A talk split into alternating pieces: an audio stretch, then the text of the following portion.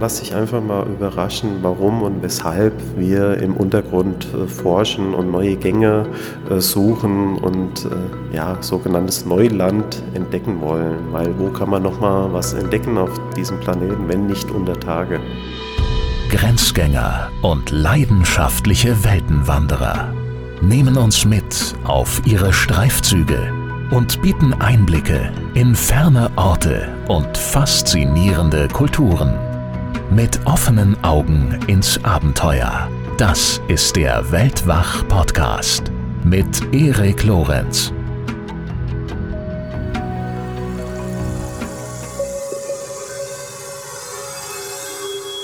Ewige Nacht, Feuchte, Kälte und schmale Gänge, die durch schroffen, lehmigen Fels führen. Das ist die Welt, in der Oliver Heil sich am wohlsten fühlt. Seit über drei Jahrzehnten erkundet er als Höhlenforscher geheimnisvolle Hohlräume zu unseren Füßen, die für die meisten von uns gleichermaßen unzugänglich wie unvorstellbar sind. So wie das Herbstlabyrinth Adventhöhlensystem im hessischen Karstgebirge. Es ist eines der größten und wissenschaftlich bedeutendsten Deutschlands. In dieser Folge begleite ich Höhlenforscher wie ihn bei einem Streifzug in die Tiefe. Ich erkunde an ihrer Seite verborgene Katakomben und zwänge mich durch enge Schächte. Ich lerne, welche Erkenntnisse die Forscher dort unten für die Wissenschaft sammeln und ich erfahre, was sie an den finsteren Welten tief im Fels so sehr fasziniert, dass sie immer wieder dorthin zurückkehren.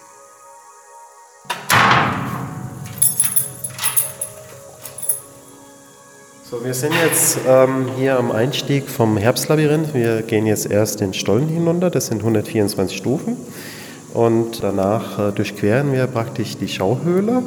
Wenn wir Glück haben, äh, sehen wir auch noch ein paar Besucher, denn im Moment ist äh, Führung, die freuen sich immer, wenn sie Höhlenforscher äh, sehen, weil die Höhle auch von Höhlenforschern mitgemacht wurde, initiiert wurde. Und ihr seht ja auch schon ein bisschen anders aus. Was haben wir denn hier so an?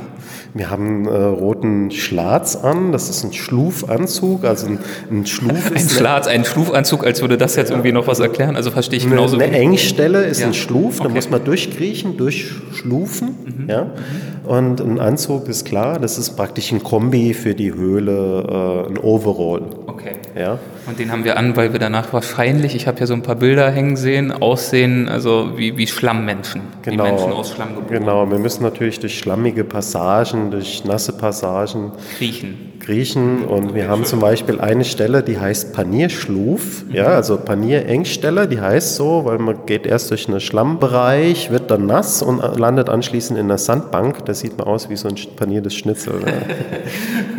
und äh, wir gehen jetzt da runter und wichtig ist, äh, dass wir zusammenbleiben. Ja, wir gehen nie alleine in die Höhle, deswegen kommen die Kollegen mit. Und, ähm, Hätte ich ähm, irgendeine Chance, wenn ich den Anschluss verliere und wir sagen mal irgendwie seit einer Stunde da drin sind, da wieder rauszufinden? Ähm, dort sind die Wege markiert. Ja, das ist, äh, liegt einfach daran, dass wir das mit äh, rot-weißem Flatterband, äh, Baustellenband abgesperrt haben, damit keiner versehentlich in andere Bereiche geht. Dadurch kann man sich orientieren. Aber wie der Name schon sagt, ja, im Herbst entdeckt, labyrinthische Gänge, Herbstlabyrinth. Das ist tatsächlich ein Labyrinth und man kann sich dort unten durchaus verirren, wenn man die Wege nicht kennt. Okay. Das ist tatsächlich so. Also ich bleibe bei dir. Genau. Und wichtig ist, bei den Bereichen, wo wir abklettern, wir gehen zum Teil durch Steinblöcke durch, unter Steinblöcken her. Äh, das ist alles ein bisschen fragil, nicht zu stabil. Ja? Und ähm, an den Stellen, wo es steiler abgeht und dann hinter dir jemand klettert, immer Abstand halten. Nicht, dass jemand anders einen Stein auslöst, der auf einen anderen fallen kann. Ja? Und ansonsten immer gut festhalten und das Mikro dann äh, an den Kletterstellen manchmal auch mal wegpacken, weil da brauchst du deine Hände zum Greifen. Okay, das klingt jetzt nicht so, als wäre das hier alles TÜV geprüft. Ähm, es ist tatsächlich vom Bergamt abgenommen, oh, aber, aber nur die Schauhöhle, nicht der Forschungsbereich. Schade für mich, aber gut, wir werden es schon überleben. Mhm. Okay. Ich denke, wir kommen hier heile wieder raus. Ich bin gespannt. Wir erleben einfach mal das Abenteuer Höhle und ähm, lass dich einfach mal überraschen, warum und weshalb wir im Untergrund äh, forschen und neue Gänge äh, suchen und äh, ja, sogenanntes Neuland entdecken wollen. Weil wo kann man noch mal was entdecken auf diesem Planeten, wenn nicht unter Tage? Ja? Schön. Dann geht es jetzt abwärts, würde ich sagen, nicht wahr?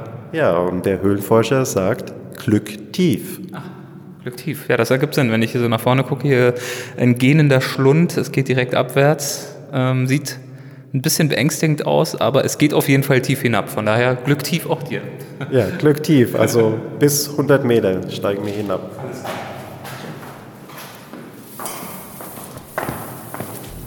Und so steigen wir hinab in die Tiefe. Es ist ein wenig so, als würden wir aus freien Stücken in den weit aufgerissenen Schlund eines urzeitlichen Monsters hineinklettern. Das Tageslicht bleibt hinter bzw. über uns zurück und äh, es wird kühler.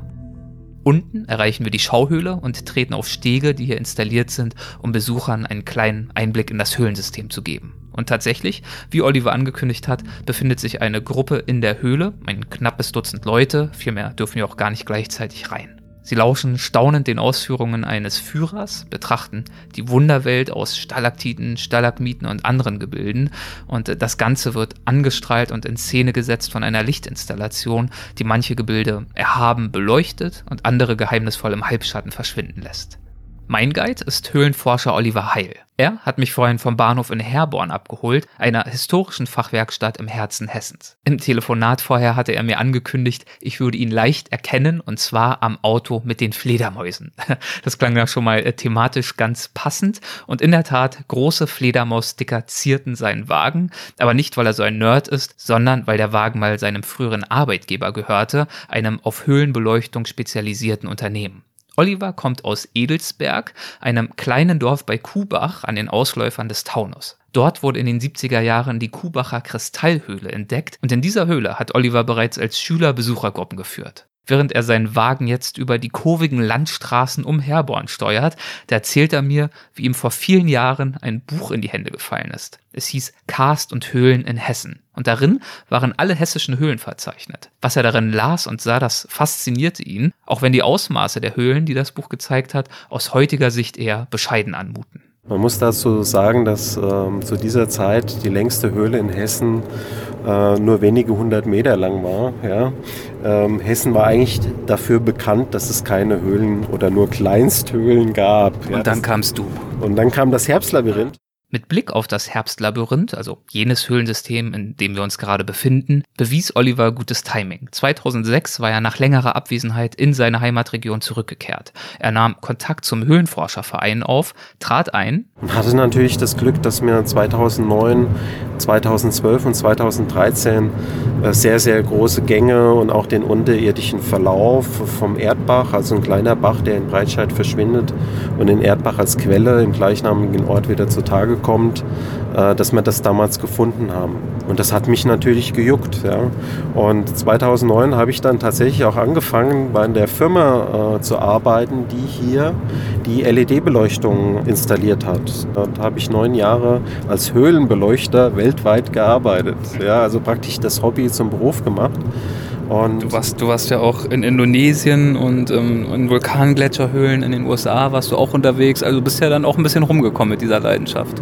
Ja, nicht nur mit den Höhlen. Ich habe auch vorher Expeditionen gemacht. Ich bin im Winter allein äh, durch Island gelaufen habe mehrmals versucht, äh, die Insel zu durchqueren im Winter, im Alleingang. Äh, das ist mir erst im fünften Versuch gelungen.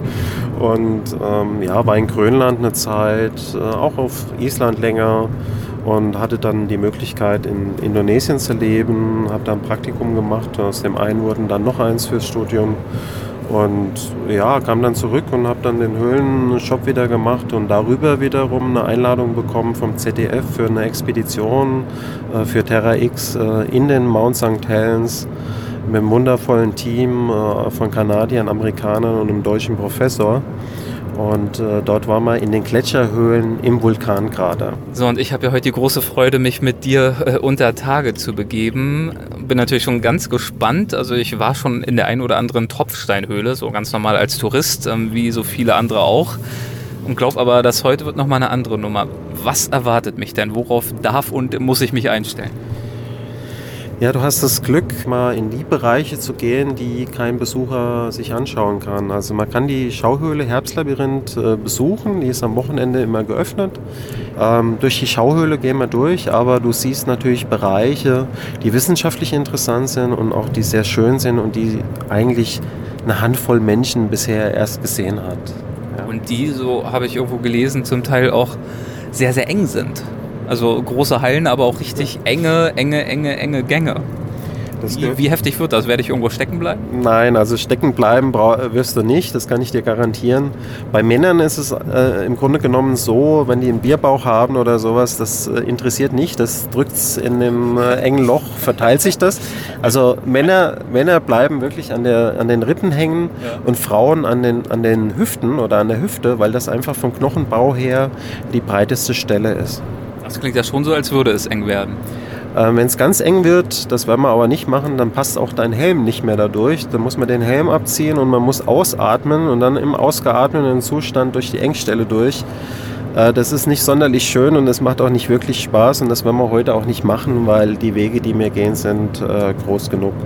Hattest du jemals schon Platzangst oder eine andere Form von Angst in Höhlen?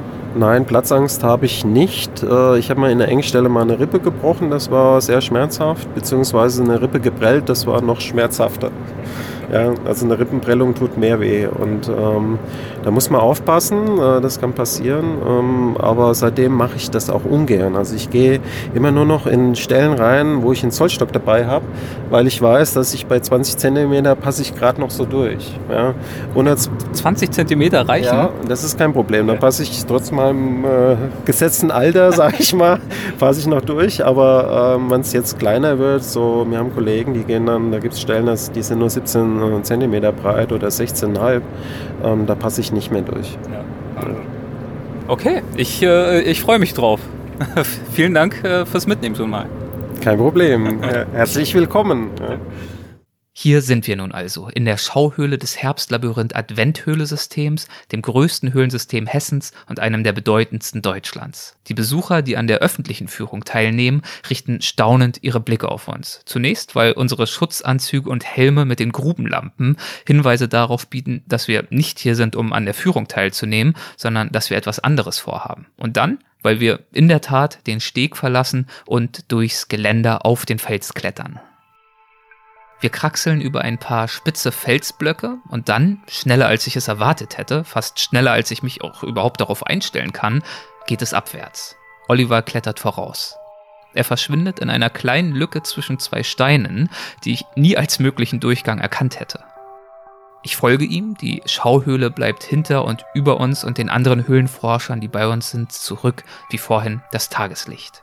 Urplötzlich ist es eng und dunkel. Nur noch das Licht unserer Lampen weist uns den Weg. Wobei Weg ein großes Wort ist. Wir müssen in die Hocke gehen und steigen zwischen spitzzackigen Felskanten hindurch, schieben uns durch Spalten, steigen zwischen ungeordnet aufeinander gestapelten und ineinander verkeilten Brocken hindurch, die wie die Bauklötze eines Riesen aussehen. Wir sind unterwegs in Richtung Hessentunnel, einer riesigen Halle. Und diese Halle befindet sich im Grunde genommen fast direkt unter der Schauhöhle. Und da werden wir gleich mal gucken, was wir da noch gemeinsam halt entdecken können. Ja? Und wir sind auch nicht alleine unterwegs, ja?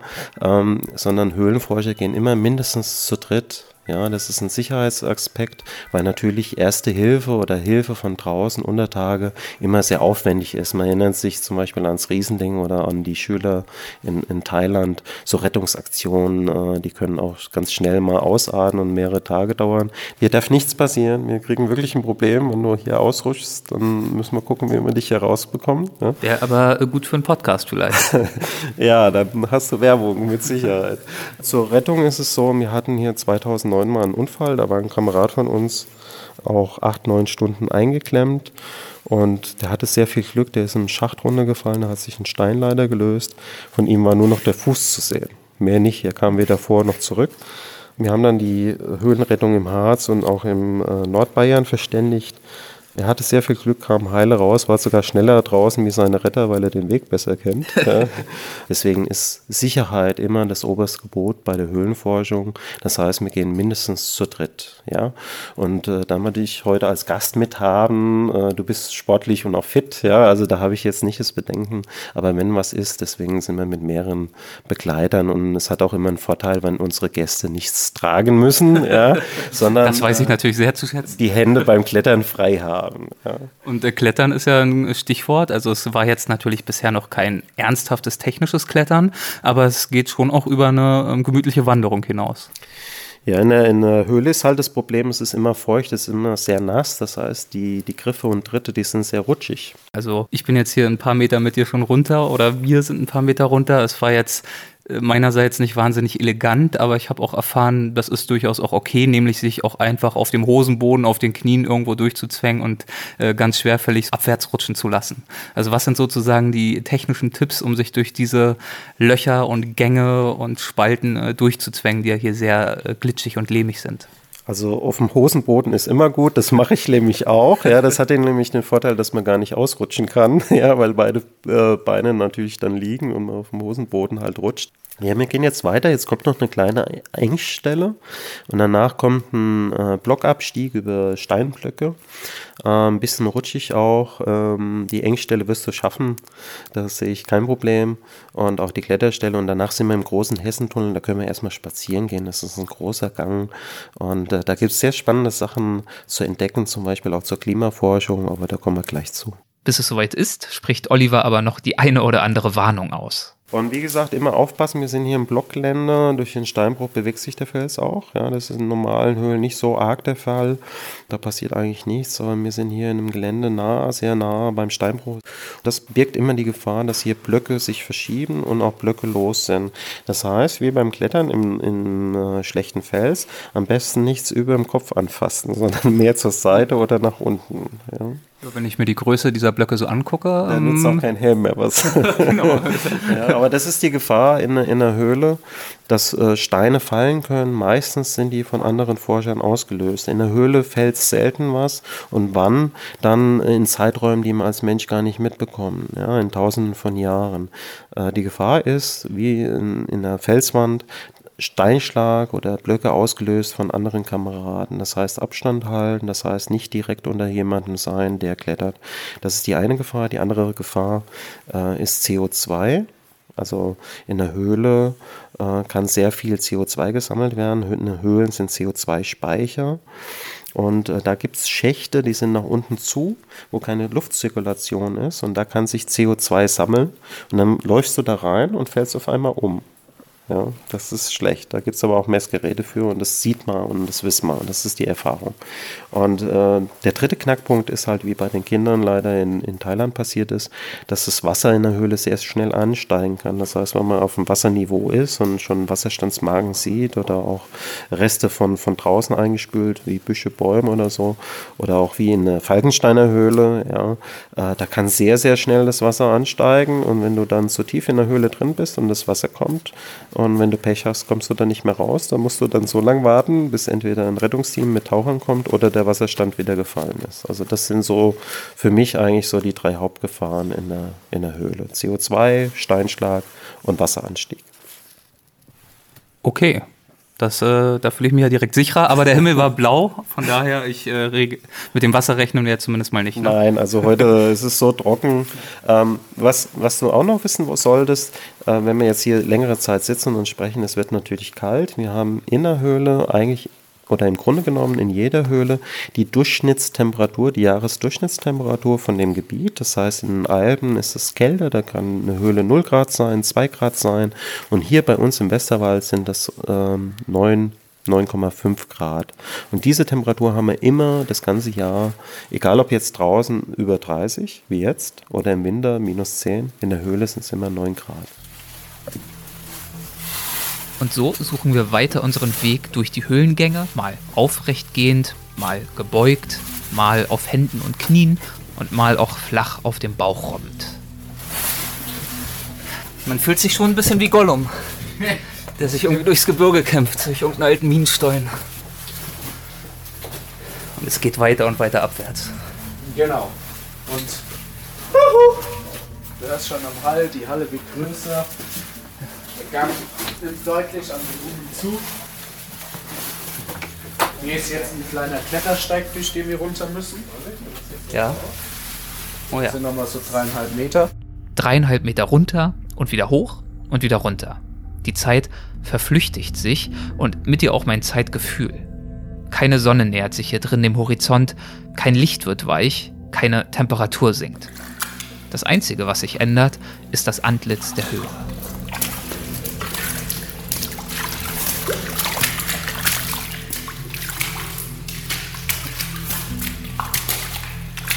Wo befinden wir uns jetzt hier? Es äh, klingt immer feuchter und feuchter.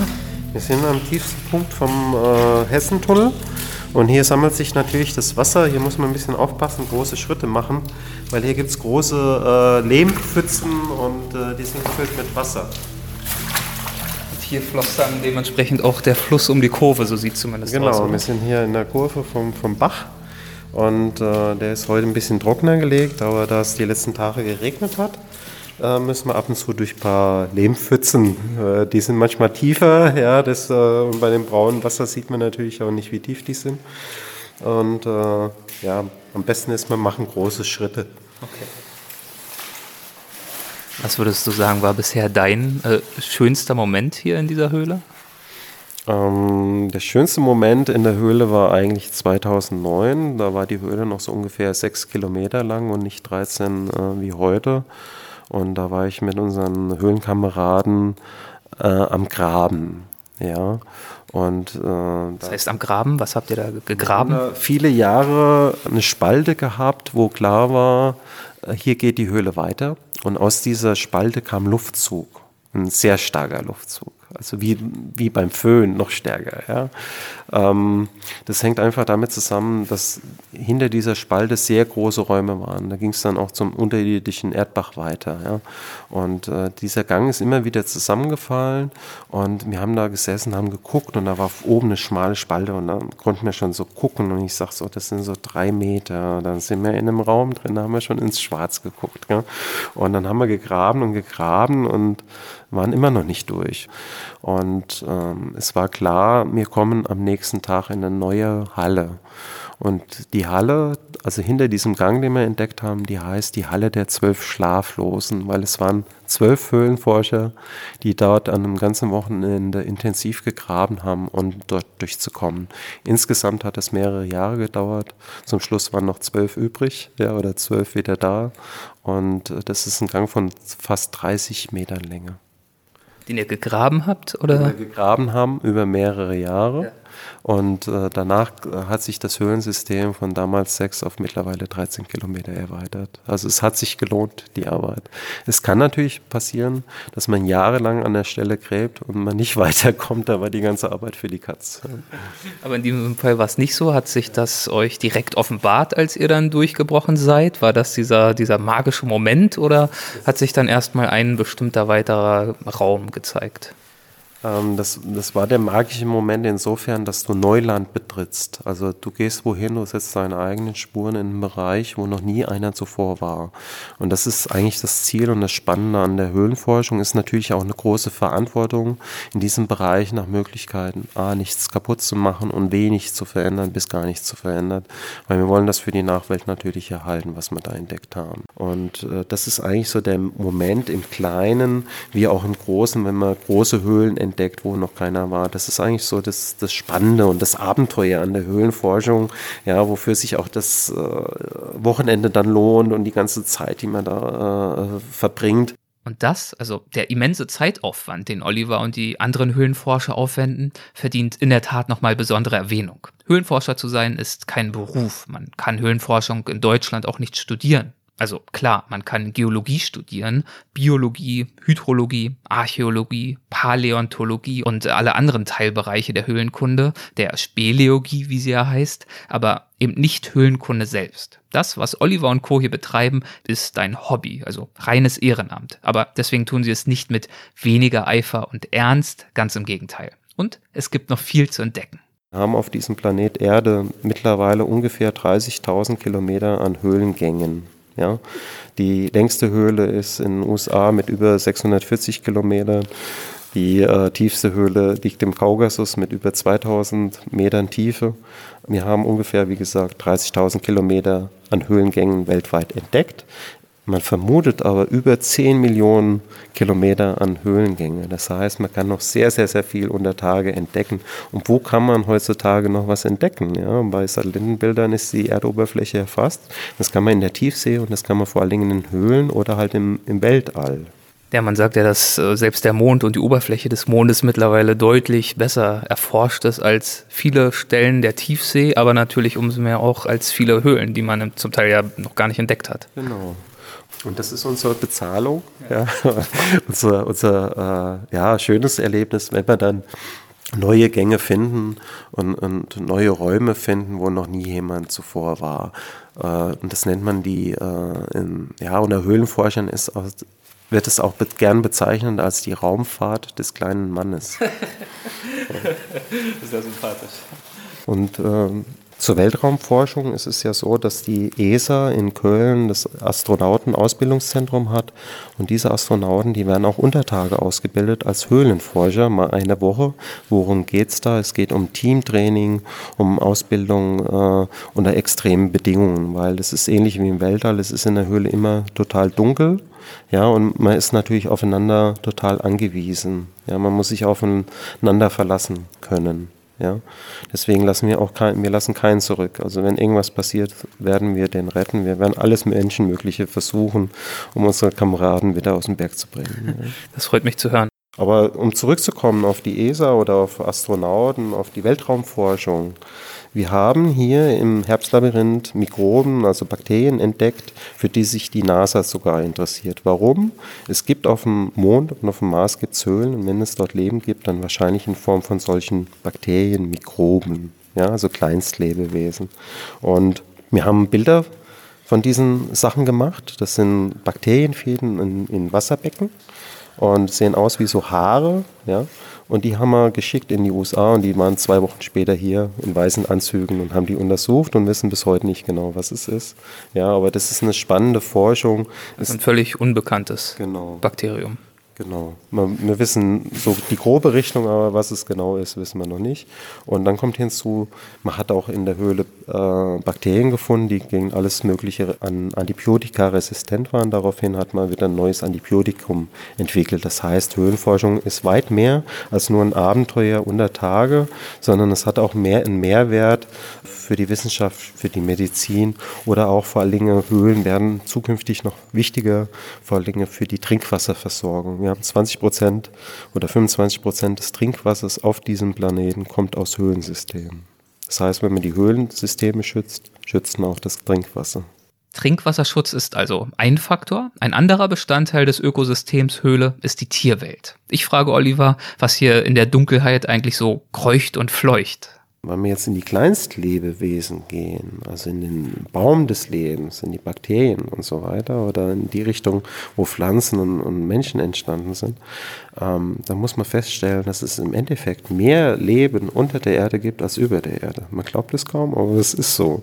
Ja, und wir haben hier ganz viel. Mehr Leben im Sinne von mehr Biomasse, Biomasse aufgrund dieser genau, Bakterien. Genau, genau. Weil die überall ja stecken. Die genau. stecken ja selbst im Fels, glaube ich, zum ja, Teil. Ja. Es gibt aber natürlich auch Lebewesen, die größer sind als Bakterien. Zum Beispiel das Wollnashorn oder auch den Höhlenbären. Okay, die sind schon vor langer Zeit ausgestorben, aber hier in dieser Höhle wurden unberührte Überreste dieser eiszeitlichen Großsäugetiere gefunden, die hier hineingekommen waren, um zu überwintern, ähnlich wie es auch Fledermäuse tun. Die Fledermaus, die überwintert nur. Es gibt aber echte Höhlentiere, die werden in der Höhle geboren, die sterben auch wieder in der Höhle. Zum Beispiel ganz bekannt der Grottenolm, ja, den gibt es in Deutschland nicht, außer ein paar Ausgestellte in der Schauhöhle. Aber der kommt in Deutschland nicht vor.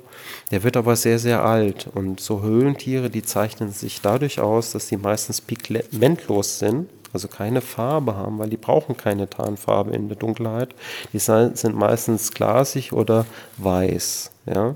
Und die haben auch oft verkümmerte oder keine Augen und dafür erhöhten Tastsinn, also längere Fühler. Und die bewegen sich kaum und äh, die werden sehr alt, so Höhlentiere. Also, Was heißt sehr alt? Also ein Grottenolm kann weit über 150 Jahre alt werden. Ne? Mein Gott, 150 Jahre in der Höhle. Wie klingt das für dich als Höhlenfan? Ich finde es jetzt nicht so spannend, mir das so lange vorzustellen. Ähm, nee, also ich muss auch nicht so äh, lange in der Höhle sein. Es reicht schon, wenn man abends wieder nach 14 Stunden rauskommt. Wenn man eine längere Höhlentour macht, dann muss man auch mal bivakieren, eine Woche oder auch zwei oder auch bei ganz großen Höhlen mal drei Wochen. Das sind richtige Expeditionen wie am Berg. Ja. Äh, mit einer entsprechenden Logistik, einem entsprechenden Transport am e Equipment. Das brauchen wir zum Glück hier im Herbstlabyrinth nicht. Ähm, trotzdem, äh, bis zu den Endpunkten der Forschung brauchen wir zum Teil drei, vier Stunden. Die muss man wieder zurück, dann sind schon acht Stunden weg. Wenn man dann vor Ort noch forscht, vier, sechs Stunden äh, Sachen untersucht, nach neuen Höhlengängen guckt, äh, Gänge einrichtet, Schichte einrichtet mit Seil und so weiter, äh, dann sind schnell mal 14 Stunden weg. Ja, das passiert auch erfahrenen äh, Höhlenforschern, wenn sie nicht aufpassen, dass sie einen Stein auslösen. Ja, und hier ist jetzt nichts passiert, aber wenn das im Schacht passiert, dann kann das auch auf dem Kopf enden. Und das ist natürlich, äh, Höhlenforschung ist durchaus äh, auch äh, etwas gefährlich. Also man muss genau wissen, was man macht. Also daher, ähm, Kollege hat vielleicht gedacht, der Stein wäre fest. Ja, und der war aber anscheinend nicht fest. Deswegen ist er jetzt runtergefallen. Nach diesem kleinen Schreckmoment setzen wir unseren Weg fort. Unterwegs teilt Oliver immer wieder die Faszination für all die Formationen, die sich uns im Licht unserer Helmlampen offenbaren. Die Faszination von solchen Kristallen ja, oder von solchen Formationen in allen Farben, die wir jetzt hier sehen, äh, über uns äh, solche Kalkwasserfälle oder Sinterflächen oder Exzentriks, also Tropfsteinformationen, die in alle Richtungen wachsen. Ähm, das fasziniert jedes Mal aufs Neue. Olivers Begeisterung steckt an. An seiner Seite begebe ich mich auf eine kleine Reise durch die Geschichte, beziehungsweise die Erdgeschichte. Er zeigt mir zum Beispiel auch weißen Sand. Der ist eigentlich ganz unscheinbar und sie haben ihn aber untersuchen lassen mit dem Ergebnis, dass es sich um Vulkanasche aus der Eifel handelt, und zwar von einem Vulkan, der zuletzt vor 13.000 Jahren ausgebrochen ist. Er zeigt mir auch schräg wachsende Tropfsteine, die also entgegen der Schwerkraft wachsen. Und da wusste man lange Zeit nicht, wie die entstehen und weiß es bis heute eigentlich fast auch nicht. Man nimmt auch an, da spielen Mikroben eine Rolle. Und das ist das Spannende, wir finden immer wieder Sachen, wo wir keine Ahnung von haben, was das eigentlich ist. Und dann versuchen wir herauszufinden, äh, was das ist. Wir haben zum Beispiel weiße Würmer gefunden. Und wenn jemand der Zuhörer äh, jemanden kennt, der sich mit Würmern auskennt, speziell mit weißen Würmern, Untertage, ja, äh, bitte melden. Ja, wir haben noch keinen Wissenschaftler gefunden und wir wissen bis heute nicht genau, was das für Würmer sind, die wir hier entdeckt haben. Er zeigt mir eine Art Sand, also so ein Granulat, sogenannte kryogene Kalzite, an denen man nachweisen kann, dass hier mal Permafrost in der Höhle war, also Eis. Denn diese Kristallart entsteht nur um die 0 Grad herum. Und sie ist das Forschungsobjekt verschiedener Universitäten, die daraus Rückschlüsse aufs Klima in der Vergangenheit ziehen.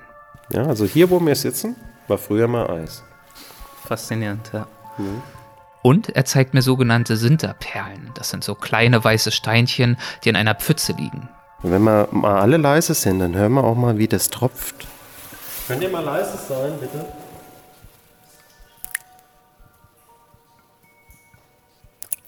Und durch diese Tropfen lagert sich auch Kalk ab an den Steinen und die drehen sich. Ja? Und dadurch entstehen diese Perlen. Und wie entsteht so eine Höhle? Du kannst dir vorstellen, oben regnet es. Ja?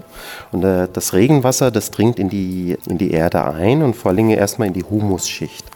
Und in der Humusschicht gibt es CO2, das verbindet sich zu einer leichten Kohlensäure. Ja? Wasser, Kohlensäure kennst du von Mineralwasser. Und diese Säure ist fähig, den Kalkstein aufzulösen. Und das dringt vor allen Dingen in Spalten, in sogenannten Klüften in den Kalkberg ein und äh, macht diese immer, löst es auf und macht diese in, äh, die Höhle immer größer.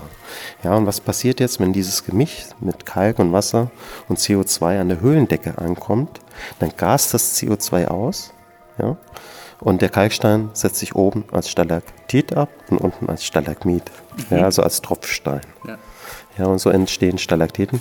Und deswegen, weil das CO2 ausgast, ist äh, eine Höhle auch ein CO2-Speicher. Wenn wir jetzt hier so sitzen und äh, uns umschauen in diese Halle und wir auch die, die Stille mal auf uns wirken lassen, wie fühlst du dich denn, wenn du hier in so einer Höhle bist und sitzt? In der Dunkelheit, in der verhältnismäßigen Kälte, in der Stille. Es ist ruhig. ja, also draußen hat man immer Lärm, hat man Straßenlärm, hat man vielleicht mal in der Nähe vom Flughafen in Frankfurt wohnt, das ist hier zum Glück noch weit genug weg, hat man Flugzeuglärm, man hat äh, Geschrei von Personen, von Menschen, äh, von Autos vor allem Das hat man in der Höhle nicht. Eine Höhle ist außer jetzt ein Bachrauschen oder mal ein Windzug, den man hört, ja, also ein Windrauschen, ist eine Höhle absolut still. Das heißt, man kommt sehr schnell äh, runter von dem ganzen Alltagsstress. Ähm, man ist sehr schnell entspannt, entschleunigt ja? und man kommt sehr schnell auch zu sich selbst. Wenn du merkst jetzt und bist längere Zeit in der Höhle, es ist natürlich kalt, es ist eigentlich eine Umgebung, für die der Mensch nicht gemacht ist. Es ist hier dunkel, ja, wenn, ich, wenn mir das Licht ausfällt, dann weiß ich nicht, wie ich rauskomme. Ich sehe da nichts mehr. Ja. Wir sind ja wirklich nur mit unseren Helmlampen hier unterwegs. Genau, aber wir haben noch ein paar Ersatzbatterien und auch Lampen immer dabei. Ja. Aber man kommt sehr schnell, man wird sehr ruhig.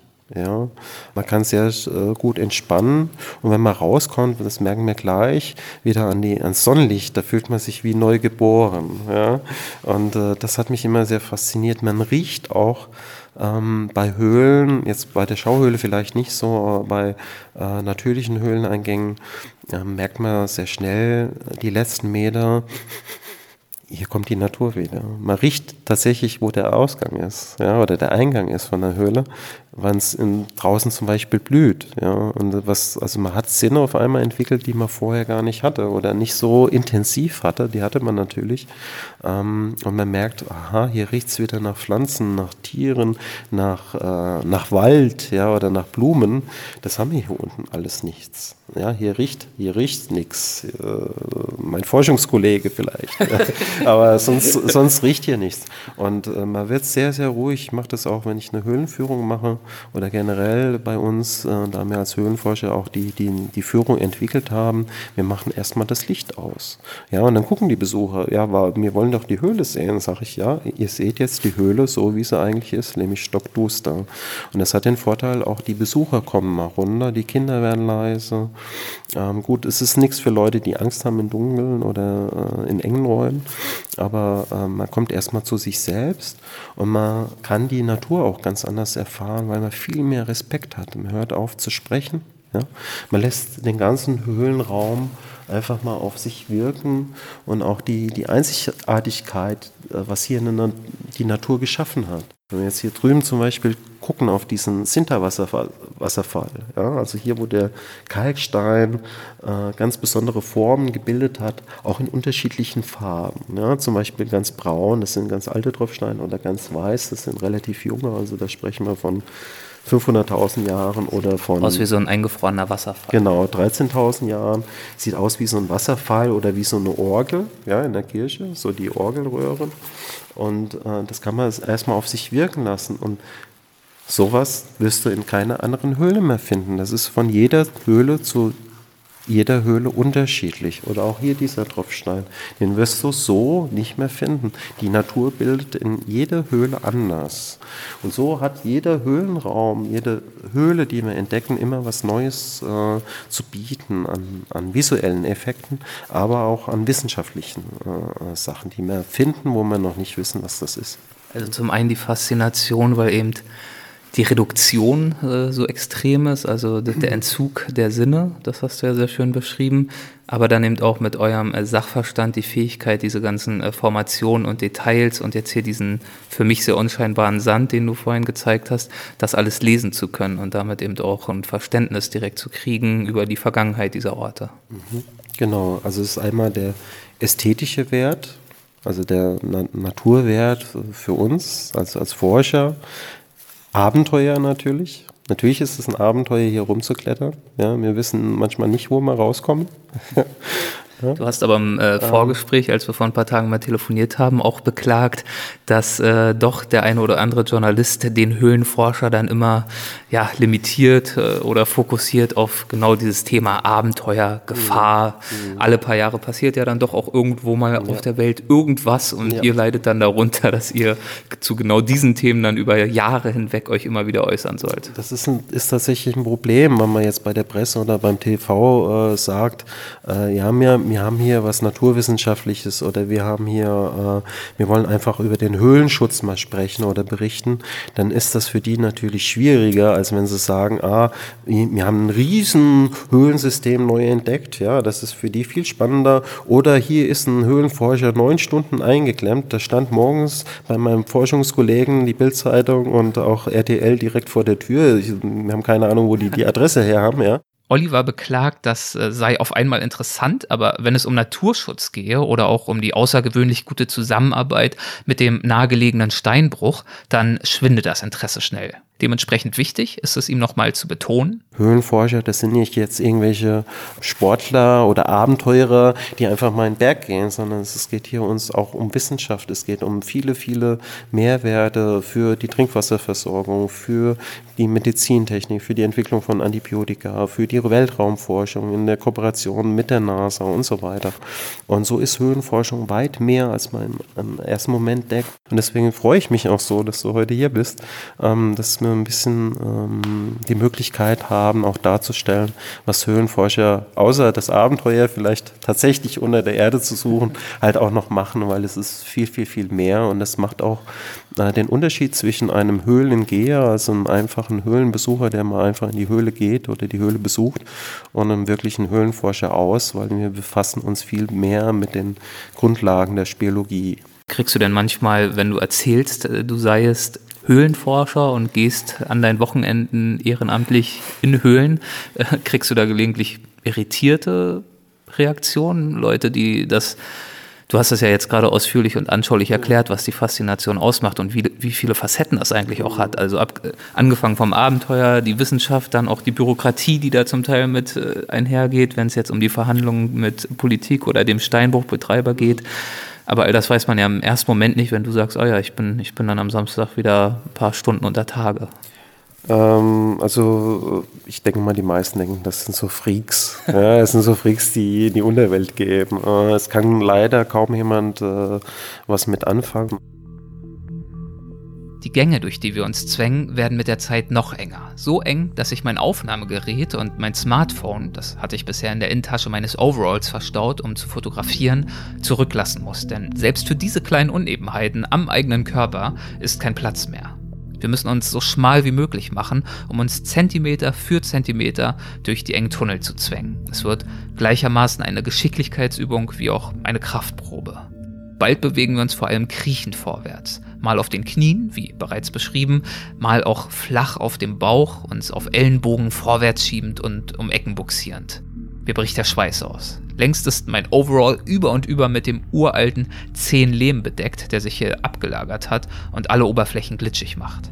Manchmal sind die Engstellen so eng, dass wir uns äh, auch rückwärts hineinzwängen müssen, also Füße zuerst. Anders kommen wir nicht um die scharfen, engen Biegungen, weil einfach kein Platz ist, um sich mit den Händen abzustützen und weiterzuschieben.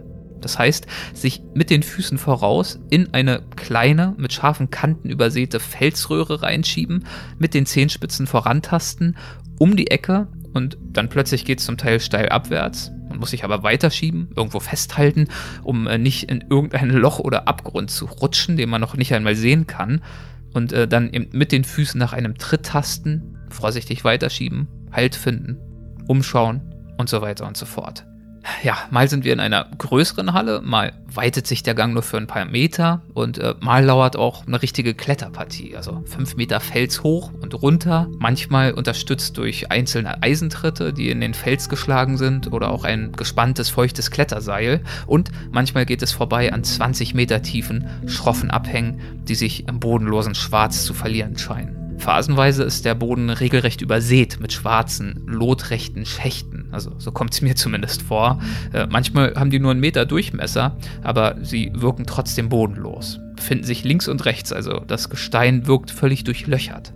Bloß nicht ausrutschen, bloß kein Missgeschick. Ein Absturz, der wäre wahrscheinlich tödlich, aber soweit muss es gar nicht kommen. Schon ein Umknicken oder ein Beinbruch oder dergleichen hätte eine hochkomplexe Rettungsaktion zur Folge, denn Gerätschaften kriegt man hier unten kaum rein. Oliver hatte mich jedenfalls vorher nicht umsonst gewarnt. Ich will es aber auch nicht äh, dramatischer machen, als es ist. Also, das ist alles technisch machbar. Es ist auch nicht so, dass wir schon mit einem Bein in unserem eigenen felsigen, ewig dunklen Grab stehen.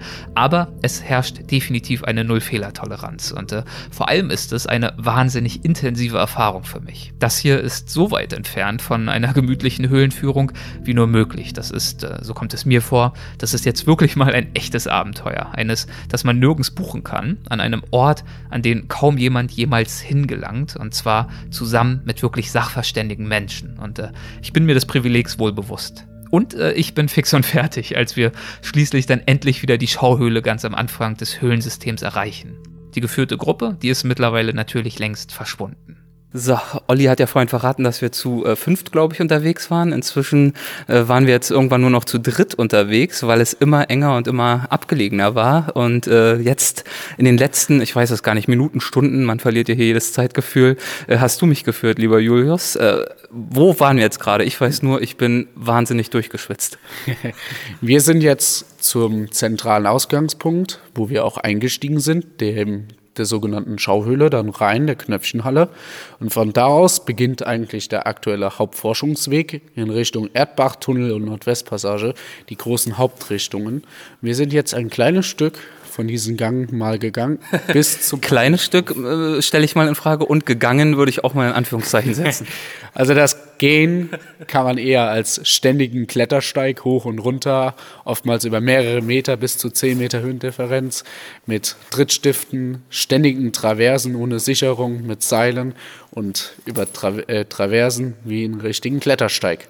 Nur und alles rutschig und lehmig und zum Teil einfach wahnsinnig eng. Also das war ja ein Geschiebe und Gezwänge um irgendwelche Felsecken und durch Spalten. Da muss man schon ordentlich den Bauch einziehen. Manchmal hatte ich auch das Gefühl, irgendwie halb stecken zu bleiben. Aber du bist da relativ ja, flüssig und geschmeidig durchgeschlüpft, hatte ich das Gefühl. Was ist da das Geheimnis?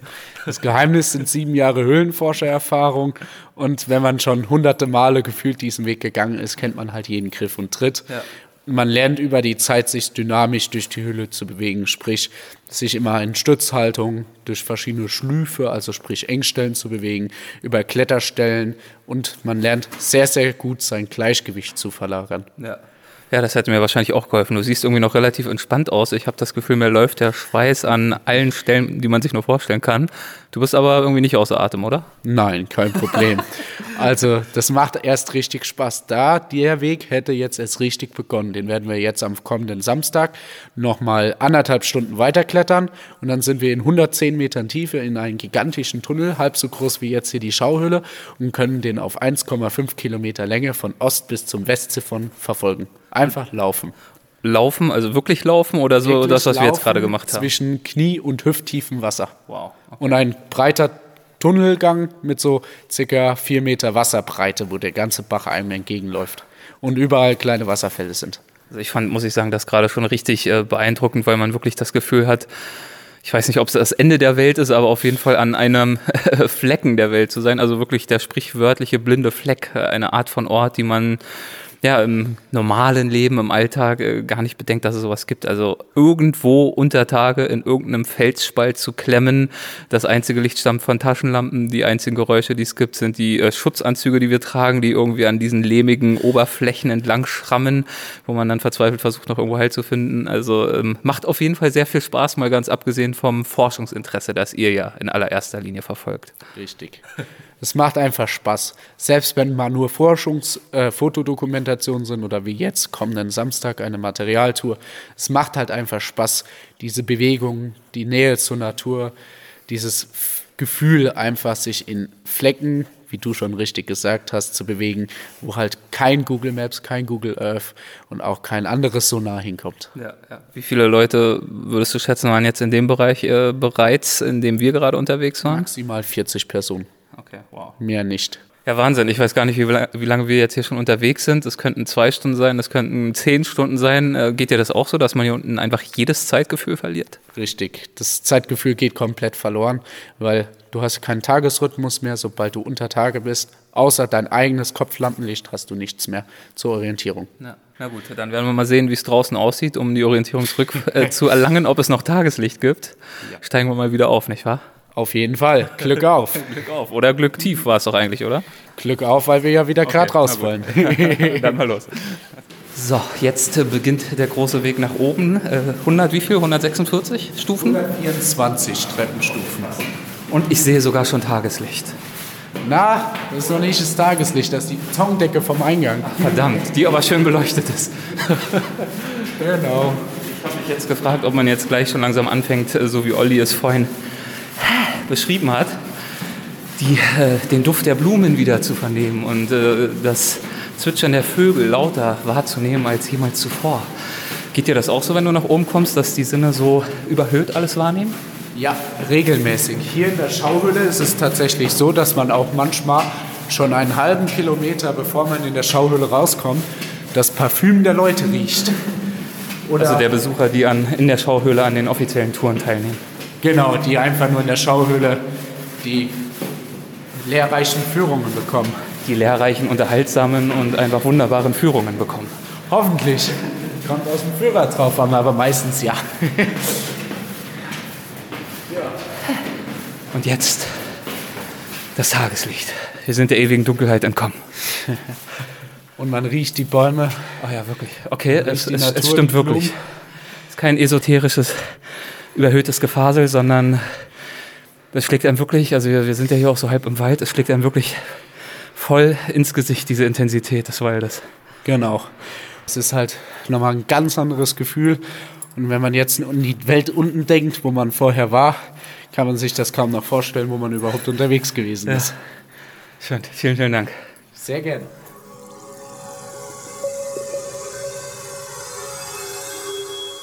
Ja, und äh, so geht es mir auch heute, da ich diese Worte spreche, mit einigen Wochen Abstand. Ich kann mir kaum noch vorstellen, wo ich da unterwegs gewesen bin. Ein ganz besonderes Erlebnis, von dem ich euch in dieser Folge sicherlich nur einen ungefähren Eindruck vermitteln konnte. Ich hoffe vor allem, ihr habt einen Einblick erhalten in die Arbeit von Höhlenforschern wie Oliver und Julius und die Erkenntnisse, die sie von ihren Expeditionen aus der Tiefe zurückbringen und ja, auch in die verborgenen Welten tief unter uns ganz allgemein. In Welten, die wir zwar nicht sehen, die aber da und auch schützenswert sind.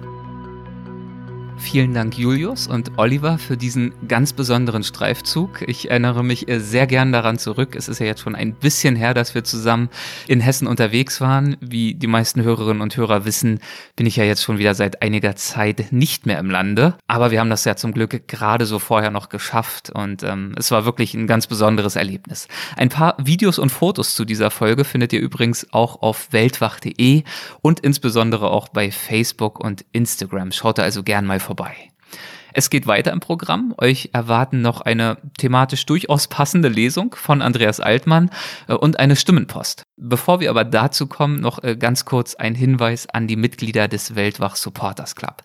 Es gibt auch diese Woche wieder eine neue Plusfolge für euch und zu Gast ist dieses Mal die Schriftstellerin Miriam Spieß. Mit ihr habe ich mich über Marokko unterhalten und über ihr Buch mit dem Titel Im Land der kaputten Uhren. Da thematisiert sie dieses Land dementsprechend. Infos zum Supporters Club findet ihr, wie ihr ja wisst, auf unserer Website weltwach.de. So, und jetzt zu einer etwas abenteuerlicheren Lesung von Andreas Altmann. Übers Reisen und Leben. Andreas Altmann liest. Abenteuer. Ein deutscher Arzt und Hobbytüftler hat einen neuen Meilenstein in Sachen wundersamer Nutzlosigkeit gesetzt. Seine Erfindung heißt Eagle Airbag. Nach dem Tier benannt, das sich mit Hilfe seines spitzen Fells seit Urzeiten vor Feinden schützt. Der Vergleich hört sich ein bisschen bizarr an, aber der Grundgedanke ist derselbe. Während sich der Igel im Moment der Bedrohung zusammenrollt und seine bis zu 8000 Stacheln dem Angreifer entgegenstreckt, so umhüllen in Bruchteilen einer Sekunde über ein Dutzend Airbags den Menschen in Gefahr. Ob nun Fußgänger, Radler, Motorradfahrer oder stürzender Bauarbeiter. Das potenzielle Opfer eines Unfalls knallt, rasend schnell eingepackt in vollgeblasene Tüten, auf den Asphalt. Oder ein Autoblech. Oder eine Wand aus Beton. Ich liebe Nonsens. Den herrlichen, der zum schamlosen Kichern verführt. Man stelle sich den Maurer vor, der, bevor er vom Gerüst fällt, die einzelnen Plastikschichten in Hemd und Hose verstaut, damit sie auf seinem Weg Richtung Kiesweg, zehn Meter tiefer, zu Airbags werden Unser Erfinder geht übrigens mit bestem Beispiel voran. Zu Beweis seines Genies stürzt er Treppen hinunter und kommt unten kugelrund an. Spinner, heißt es, leben länger, weil sie ein Ziel haben, das sie voller Enthusiasmus verfolgen und sie in euphorische Zustände versetzt und wären es Regenschirme für Schuhe oder Stimmungsohren aus Stoff, die man sich ins Haar bindet und die sich via Sensoren aufrichten bei guter Laune und flach liegen bei gedrückter Stimmung. Oder eine Apparatur, die man sich um den Bauch schnürt, um auch im Stehen seinen Laptop benutzen zu können. Zu Helden werden Entdecker, wenn sie ihr Leben aufs Spiel setzen. Sie alles riskieren, um zu demonstrieren, dass sie Recht haben. Und selbst wenn sie am Tag der Prüfung durchfielen, ja, mit dem Tod ihrer Neugier bezahlten, sie hatten Recht, weil ihre Erfindung durchaus phänomenal war, aber noch nicht funktionierte. Nehmen wir Albrecht Ludwig Berblinger, der als Schneider von Ulm in den Geschichtsbüchern landen sollte. 1783 kam er als 13-Jähriger ins Waisenhaus. Er lernte das Schneiderhandwerk und wurde nebenbei das, was man heute einen Technikfreak nennen würde. Er erfand eine Fußmaschine, die erste Beinprothese mit Gelenk, bis er vom Rausch des Fliegens ergriffen wurde und an seinem Hängegleiter zu basteln begann. Und die Mutlosen ihn verspotteten und die Neidhammel ihm drohten, ihn aus der Zunft zu werfen, ja, ihn zu einer saftigen Geldstrafe verurteilten. Aber Albrecht war nicht zu kaufen.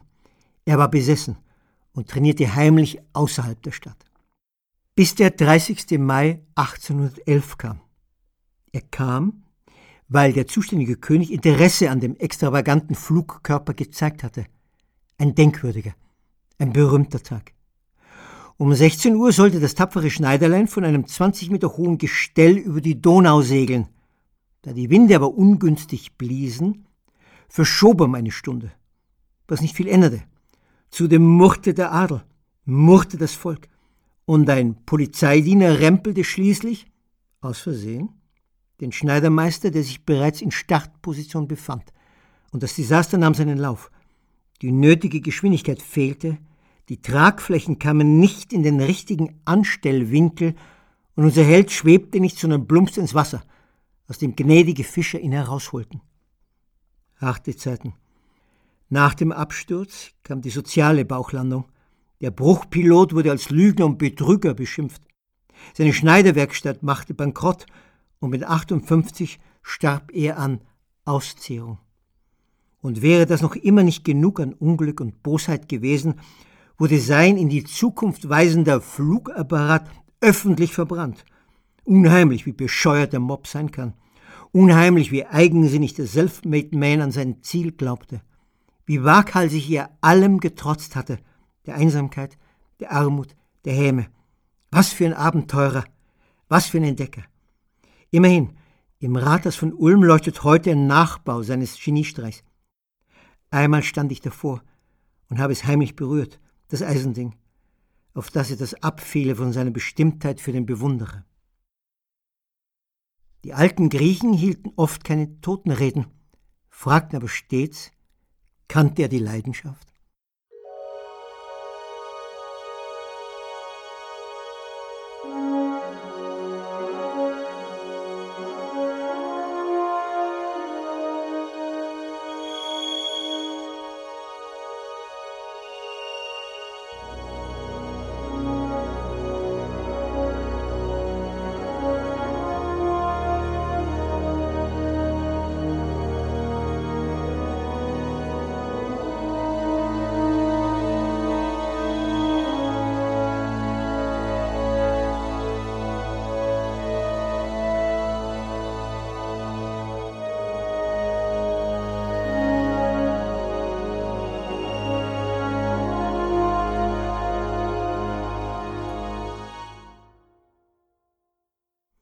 Warum sind die einen hemmungslos neugierig und wollen hinter Geheimnisse blicken, von der Welt erfahren, vom Weltraum, von den Weltbewohnern? Warum können sie nicht ruhig sein, nicht im Hirn, nicht mit dem Körper? Warum hungern sie nach Neuem, nach Überraschungen? Warum haben sie nie genug, ein für allemal? Warum ist Wissen müssen für sie so drängend wie Atmen? Warum werden sie trübsinnig und mürrisch, wenn es fad wird, wenn das banale Leben sie umzingelt? Ja, sie Zeit und Mühsal für etwas hergeben müssen, das keinen Funken Erleuchtung schenkt. Schon rätselhaft. Wieso ist es bei den einen immer ganz still im Kopf? Und wieso jagt bei den anderen eine Erkenntnislust die nächste? Karl Popper hat es sauber formuliert. Nicht wissen heißt nicht nicht wissen, im Gegenteil. Es ist der Wille, nicht wissen zu wollen. Aber nein, es geht nicht um weltstürzende Erkenntnisse. Es geht um das lichterhell schöne Gefühl, am Leben zu sein. Allemal um die insgeheime, so sinnliche Pflicht, das bisschen Lebenszeit auf Erden zu nutzen. Wo liegt die Antwort begraben? In der Erziehung? Im Erbgut?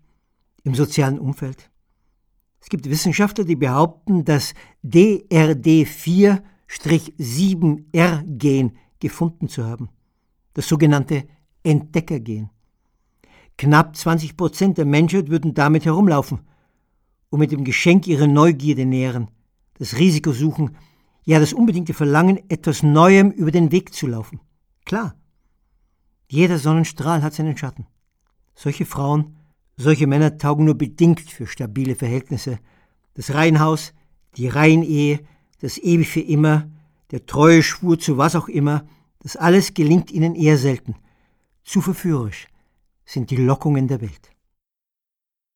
Zurück zu den Wissbegierigen, die losziehen, weil sie wissen wollen, nein, wissen müssen, die jeden Morgen der Wunsch beseelt, abends ein bisschen klüger, ein bisschen lebensklüger, ein bisschen reicher, ein bisschen lebensreicher ins Bett zu gehen.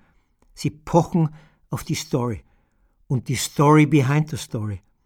So wenig wissen sie und so viele Fragen wollen sie loswerden. Ich erinnere mich an ein Interview mit Gerd Müller, dem einstigen Fußballweltmeister, dem Bomber der Nation. Den folgenden Satz, denkbar einfach und phänomenal, hatte ich mir herausgeschrieben. Alles, was man im Leben sagt, ist scheißegal. Er wollte damit klarstellen, dass jemand reden kann, was er will. Gemessen wird der Mensch an seinen Taten, an dem, was er sich traut, an dem, was aus seinem Gerede geworden ist. Vor ein paar Jahren wurde ich auf eine Kreuzfahrt eingeladen, als Teil des Unterhaltungsprogramms. Erstaunlich, denn normalerweise treten Jongleure, Feuerschlucker und Bauchredner auf. Nein, sie wollten diesmal einen, der vorliest.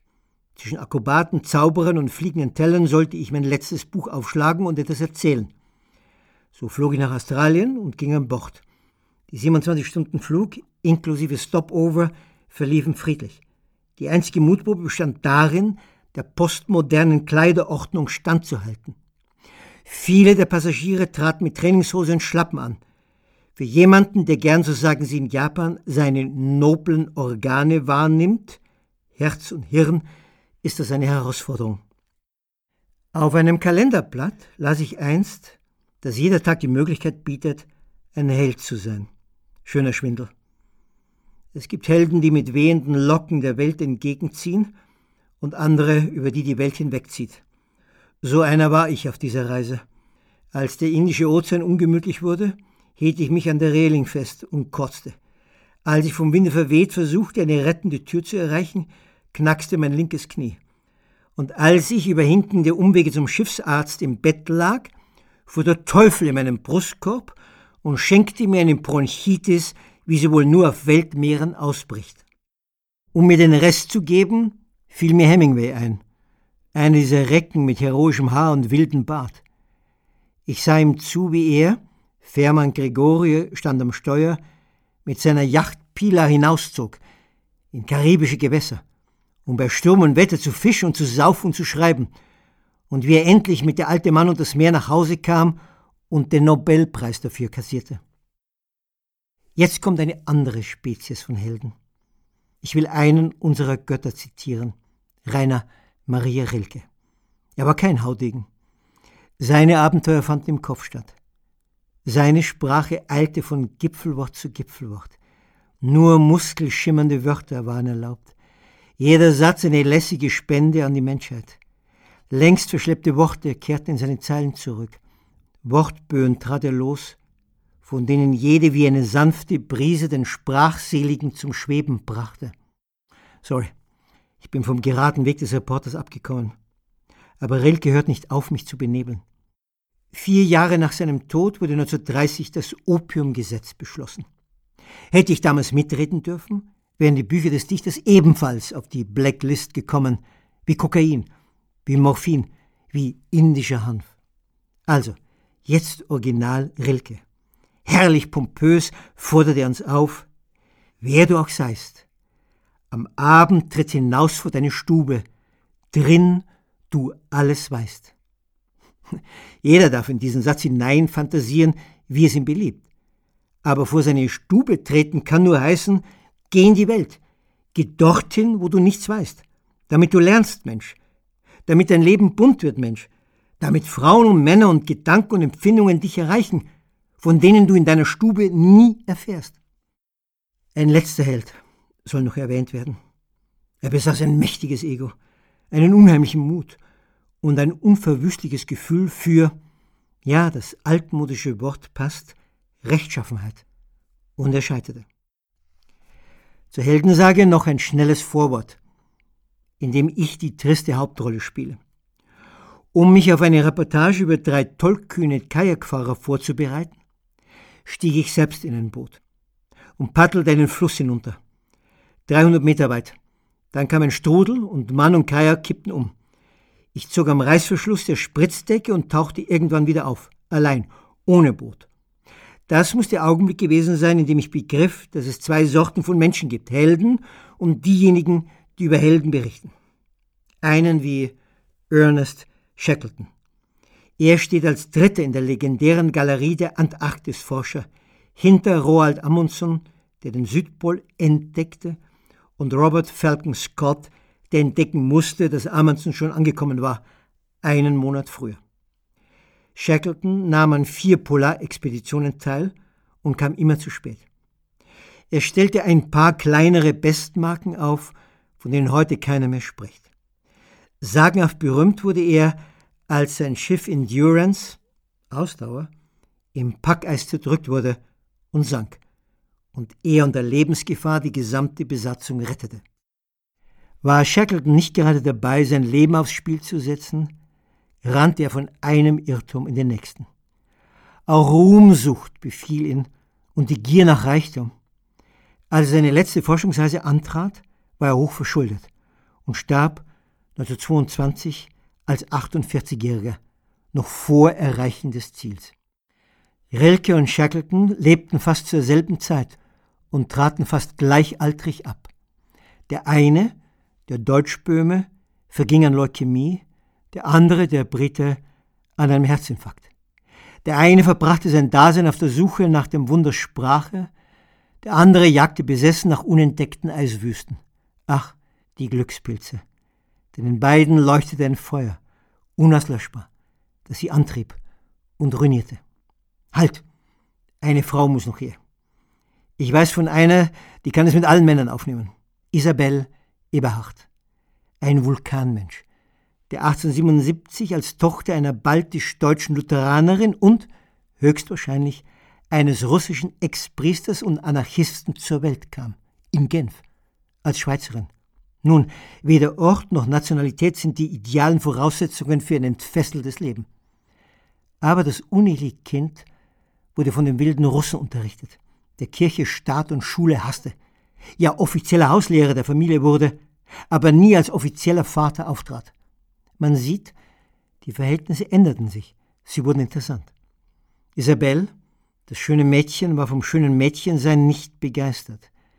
Sie trug die Hemden und Hosen ihres älteren Bruders, ließ sich die Haare kurz schneiden, fing als Zwölfjährige an zu rauchen, parlierte inzwischen in drei Sprachen, las den Koran, die Bibel und die Tora.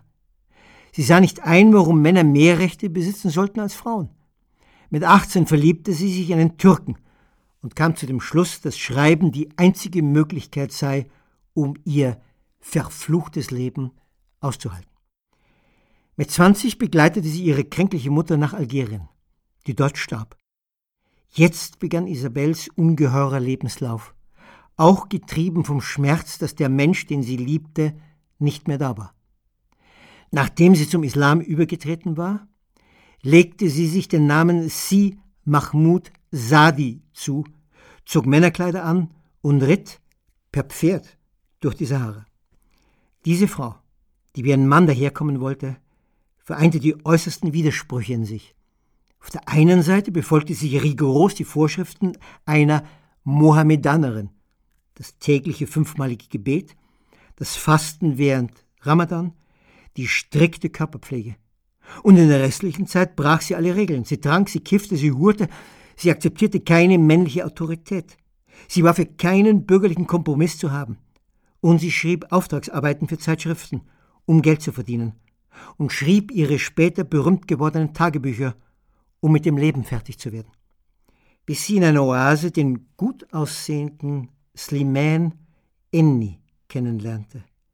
Einen Algerier, der als Soldat für die Kolonialmacht, Algerien gehörte damals zu Frankreich, arbeitete. Ihr bester Liebhaber ließ sie verlauten und den Wunsch, ihn zu heiraten, denn ich bin müde, angewidert und vor allem der verzweifelten Einsamkeit überdrüssig. Bevor die Zeremonie stattfand, versuchte ein junger Fanatiker, ihr mit dem Säbel den Schädel zu spalten. Aber er zielte daneben, traf nur Schläfe und Schulter. Motiv? Er war Mitglied einer islamischen Sekte, die mit ihrer Glaubensgemeinschaft verfeindet war. Der Mordlustige bekam 20 Jahre Zwangsarbeit und Isabelle musste das Land verlassen. Ihr dubioser Lebenswandel hatte sich herumgesprochen, zudem wurde sie als Spionin verdächtigt. Als 24-Jährige heiratete sie in Marseille den schönen Araber. Doch zu den Gesten einer Hausfrau war sie nicht fähig. Nach ein paar Monaten kehrte sie jetzt als französische Staatsbürgerin nach Algerien zurück und hielt die Zweisamkeit nicht aus, ritt immer wieder davon. Auf der Flucht vor dem trägen Leben, stets auf der Suche nach dem Woanders. Sie wurde Kriegsreporterin. Die französische Armee heuerte sie als Vermittlerin zwischen Kolonialherren und aufständischen Eingeborenen an. Ihr Glanz als Schriftstellerin wuchs. Aber so viel Leben kostet. Die Schönheit schwand. Irgendwann sah man den Alkohol in ihrem Gesicht, die Drogen, die Vereinsamung. Mit Slimane, dem bisweilen Ehemann, beschloss sie Selbstmord zu begehen. Mit Pistolen und Absinth wollten sie unterm wüsten Himmel ihr Leben beenden. Was nicht funktionierte. Beide waren wohl zu betrunken und die Schüsse gingen daneben. Wer nicht leben will, muss sterben. Im Herbst 1904 überfielen Isabelle, jetzt 27, schwere Malariaschübe. Sie kam in einem Militärkrankenhaus unter. In der Nacht vom 20. auf den 21. Oktober zog ein heftiges Unwetter auf, begleitet von orkanartigen Regenfällen. Stunden zuvor hatte die Kranke gegen den Rat der Ärzte das sicher gelegene Hospital verlassen, um in die angemietete Lehmhütte zurückzukehren. Slimane trat rechtzeitig die Flucht an. Isabelle weigerte sich und wurde von den Wasserfluten in den Tod gerissen. Zwei Tage später fand man ihre Leiche. Nicht weit entfernt von den Entwürfen ihres einzigen Romans, Le Trimardeur. Das französische Wort kann man verschieden übersetzen. Strolch, Landstreicher, Vagabund. Eindeutig. Die Biografien dieser Männer und dieser unbändig intensiven Frauen machen Angst. Und ihr früher Tod macht die Angst nicht kleiner. Verstanden. Leidenschaft kann erledigen.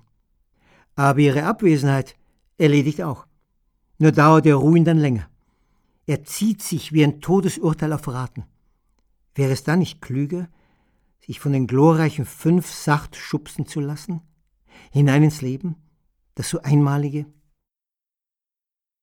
Vielen Dank, Andreas. Und äh, zum Abschluss gibt es jetzt mal wieder eine Stimmenpost. Stimmenpost. Botschaften aus der Community. Eingeschickt hat sie uns dieses Mal Tim Oettel und er erzählt von einigen Höhen und Tiefen und zwar auf Mallorca. Ich sitze äh, gerade im verregneten Göttingen, lese mich durch Bücher von Rüdiger Neberg und kann von der Wildnis eigentlich nur träumen und vom Abenteuer, beziehungsweise Wildnis hat man hier ja zum Glück trotzdem, sodass man das ein oder andere Mal doch nochmal rausgehen kann mit der Hängematte oder mit dem Zelt. Aber ähm, ich sehne mich eben nach der Wärme und äh, mir ist auch in mehr oder weniger großes Malheur auf einer Reise passiert. Die Reihe Versagen beim Reisen scheint ja doch ein sehr beliebtes Thema zu sein. Äh, deswegen dachte ich, kann ich hier auch mal einen ganz guten Beitrag leisten. Ich war mit meinem Kumpel ähm, auf Mallorca letztes Jahr. Das war so gegen Herbst und wir wollten einfach noch mal raus. Ähm, ich hatte gerade ein freiwilliges soziales Jahr zu absolvieren und irgendwie war das doch mehr Büroalltag als äh, Forschung, wie ich es mir eigentlich erhofft hatte. Und er wollte eben auch endlich raus. Von daher war der Plan, erst nach Israel zu fliegen, weil das gegen Winter hin immer recht günstig möglich ist. Nun hatten wir schon den ganzen Flug gebucht zu einem Top-Preis und dann kam mein Vorgesetzter und meinte, nee, du kriegst hier keinen Urlaub. Hm, naja, und da mussten wir eben ähm, improvisieren und dann habe ich geguckt bei Google Flights, äh, was denn noch so im Angebot ist, was so in unserem Preis, äh, in unserer Preisklasse liegt und da fiel uns Mallorca ins Auge. Und äh, so sind wir also dann, ich glaube, für insgesamt 56 Euro oder so nach Mallorca geflogen. Äh, mit großen Erwartungen an einen Wander-Auto-Urlaub ähm, bis wir dann merken mussten, dass äh, die Insel in der Jahreszeit, in der wir da waren, eigentlich touristisch gar nicht dafür ausgelegt war. Äh, wir haben uns dann trotzdem versucht durchzuschlagen und ich will auch gar nicht lange um den heißen Brei reden. Nach anderthalb Tagen waren wir in einem Ort namens Valdemossa. Den kennen wahrscheinlich ziemlich viele. Das ist ein hübsches kleines Dörfchen. Ich glaube, der korrekte Terminus ist pittoresk. Und ähm, tja, da hatten wir, sind wir hingetrennt, so teilweise am nächsten Tag, als wir unsere, unser Gepäck aus den Zelten geholt haben und schon fast über die Bergkuppe drüber waren, ähm, die, das, die den Ort so ein bisschen zum Meer hin abschirmt, ist mir aufgefallen, dass ich die Kamera nicht finde in meinem Rucksack. Ich wollte nämlich nochmal ein schönes Foto schießen von der Stadt in Gänze und ähm, ja, die Kamera war nicht zu finden. Und äh, ja, nun war das eine Kamera, auf die ich lange gespart hatte. Also es war wirklich keine, keine günstige Kamera. Und ich glaube, insgesamt in diesem Rucksack mit der Kamera zusammen steckten so drei bis 4.000 Euro. Ähm, war demzufolge nicht so angenehm. Ähm, ich bin in solchen Situationen dann zum Glück eher so aufgestellt, dass ich mich ruhig hinsetze und erstmal die ganze Situation überdenke mein Kumpel war total ähm, aufgeregt und, und meinte, also ich denke mehr so aus Mitgefühl, ja, und so haben wir irgendwie versucht, uns mit der Situation erstmal zu arrangieren und Auswege zu finden. Ah ja, wir sind dann natürlich gleich wieder runter in den Ort gestiegen und haben dann äh, an unserem Schlafplatz einen Zettel aufgehängt, äh, denn die Vermutung lag nahe, dass die Kamera wahrscheinlich in dem Auto war, mit dem wir getrennt sind. Und wir hatten das große Glück, dass die Frau, die uns damals in ihrem Auto mitgenommen hatte, sehr freundlich und aufgeschlossen war und die und hatte uns eben auch diesen Zeltplatz, an dem wir genächtigt hatten, zuvor empfohlen. Und demzufolge haben wir dann an dem Platz, wo wir da genächtigt hatten, ähm, einen Zettel mit den wichtigsten Daten von uns hinterlassen, also Telefonnummer, Adresse zu Hause, was auch immer. Also noch ein kleines Schreiben dazu eben, dass es ganz nett wäre, wenn wir die Kamera irgendwie wiedererhalten könnten. Ja, und ähm, in der Hoffnung, dass das funktioniert, mehr oder weniger aussichtsreich, hm, sind wir dann wieder zurück in die Stadt gestiegen und haben uns dann erstmal enttäuscht ein kleines Frühstück äh, gegönnt. Also das Frühstück bestand aus frischem Obst vom Markt. Ähm, ich stehe total auf Orangen aus dieser Region. Ähm, die müssen natürlich schön frisch sein und so. Naja, und dann saßen wir vor der Touristeninfo während sich äh, dann die Schlangen aus Blech, also die Autos, die die Touristen rankarren, tagsüber auch schon angebahnt haben. Und wir haben natürlich so ein bisschen versucht, diesen Abend nochmal zu rekapitulieren, wie das denn abgelaufen ist, um so ein, vielleicht in Erfahrung zu bringen, äh, warum dieses Malheur mit der Kamera überhaupt äh, passiert ist. Naja, und natürlich haben wir dann darüber diskutiert, wie das Auto aussah, falls man das in dem Ort nochmal wiedererkennen sollte, denn wir wussten, dass die Frau in dem Ort wohnt. Und mein Kumpel war der festen Überzeugung, das wäre ein blauer Seat gewesen.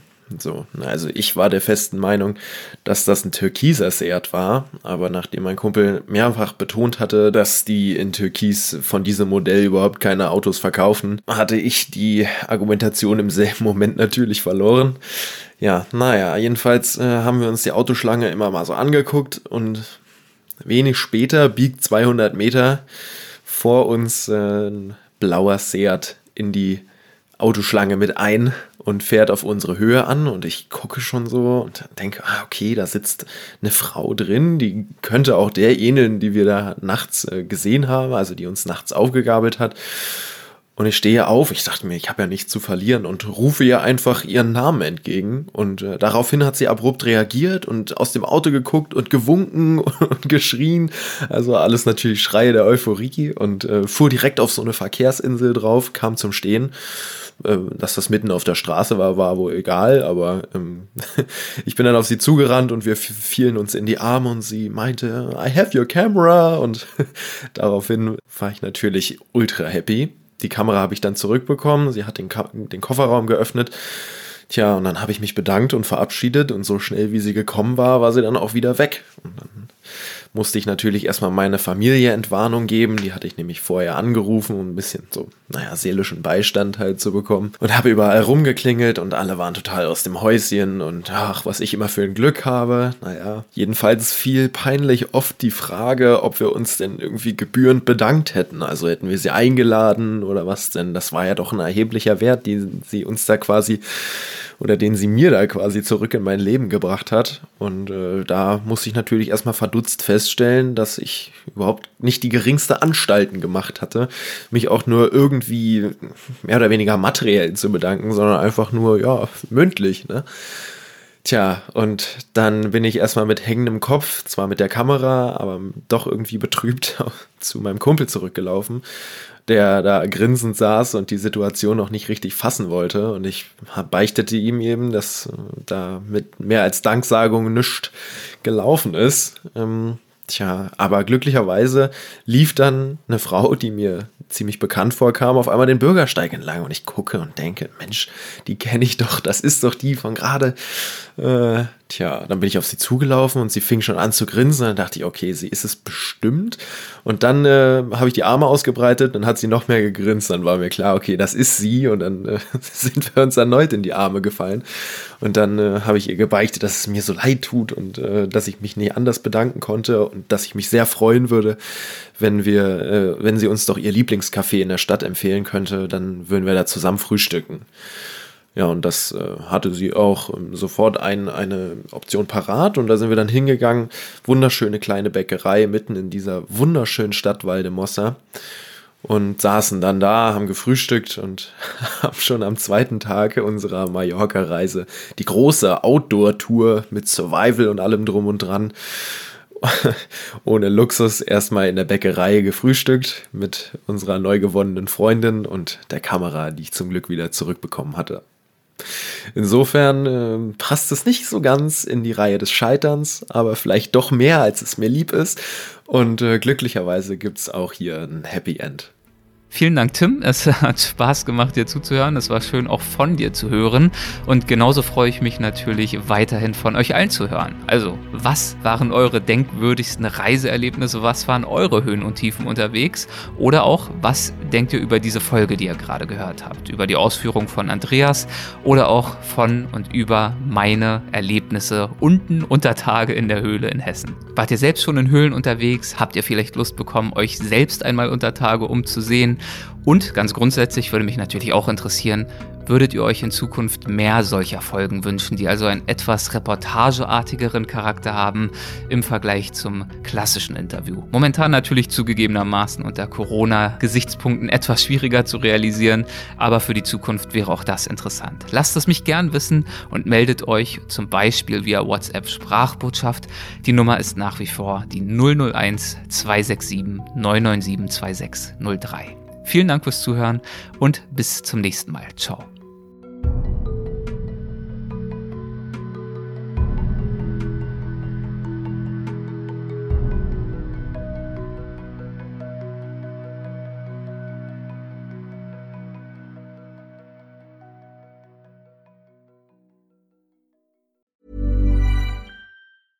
Ever catch yourself eating the same flavorless dinner three days in a row?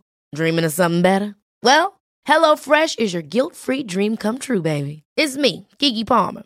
Let's wake up those taste buds with hot, juicy pecan-crusted chicken or garlic butter shrimp scampi. Mm.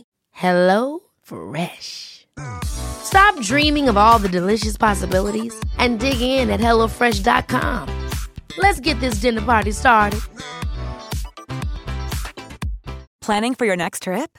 Elevate your travel style with Quince. Quince has all the jet setting essentials you'll want for your next getaway, like European linen, premium luggage options, buttery soft Italian leather bags, and so much more. And is all priced at 50 to 80% less than similar brands. Plus, Quince only works with factories that use safe and ethical manufacturing practices. Pack your bags with high-quality essentials you'll be wearing for vacations to come with Quince. Go to quince.com/pack for free shipping and 365-day returns.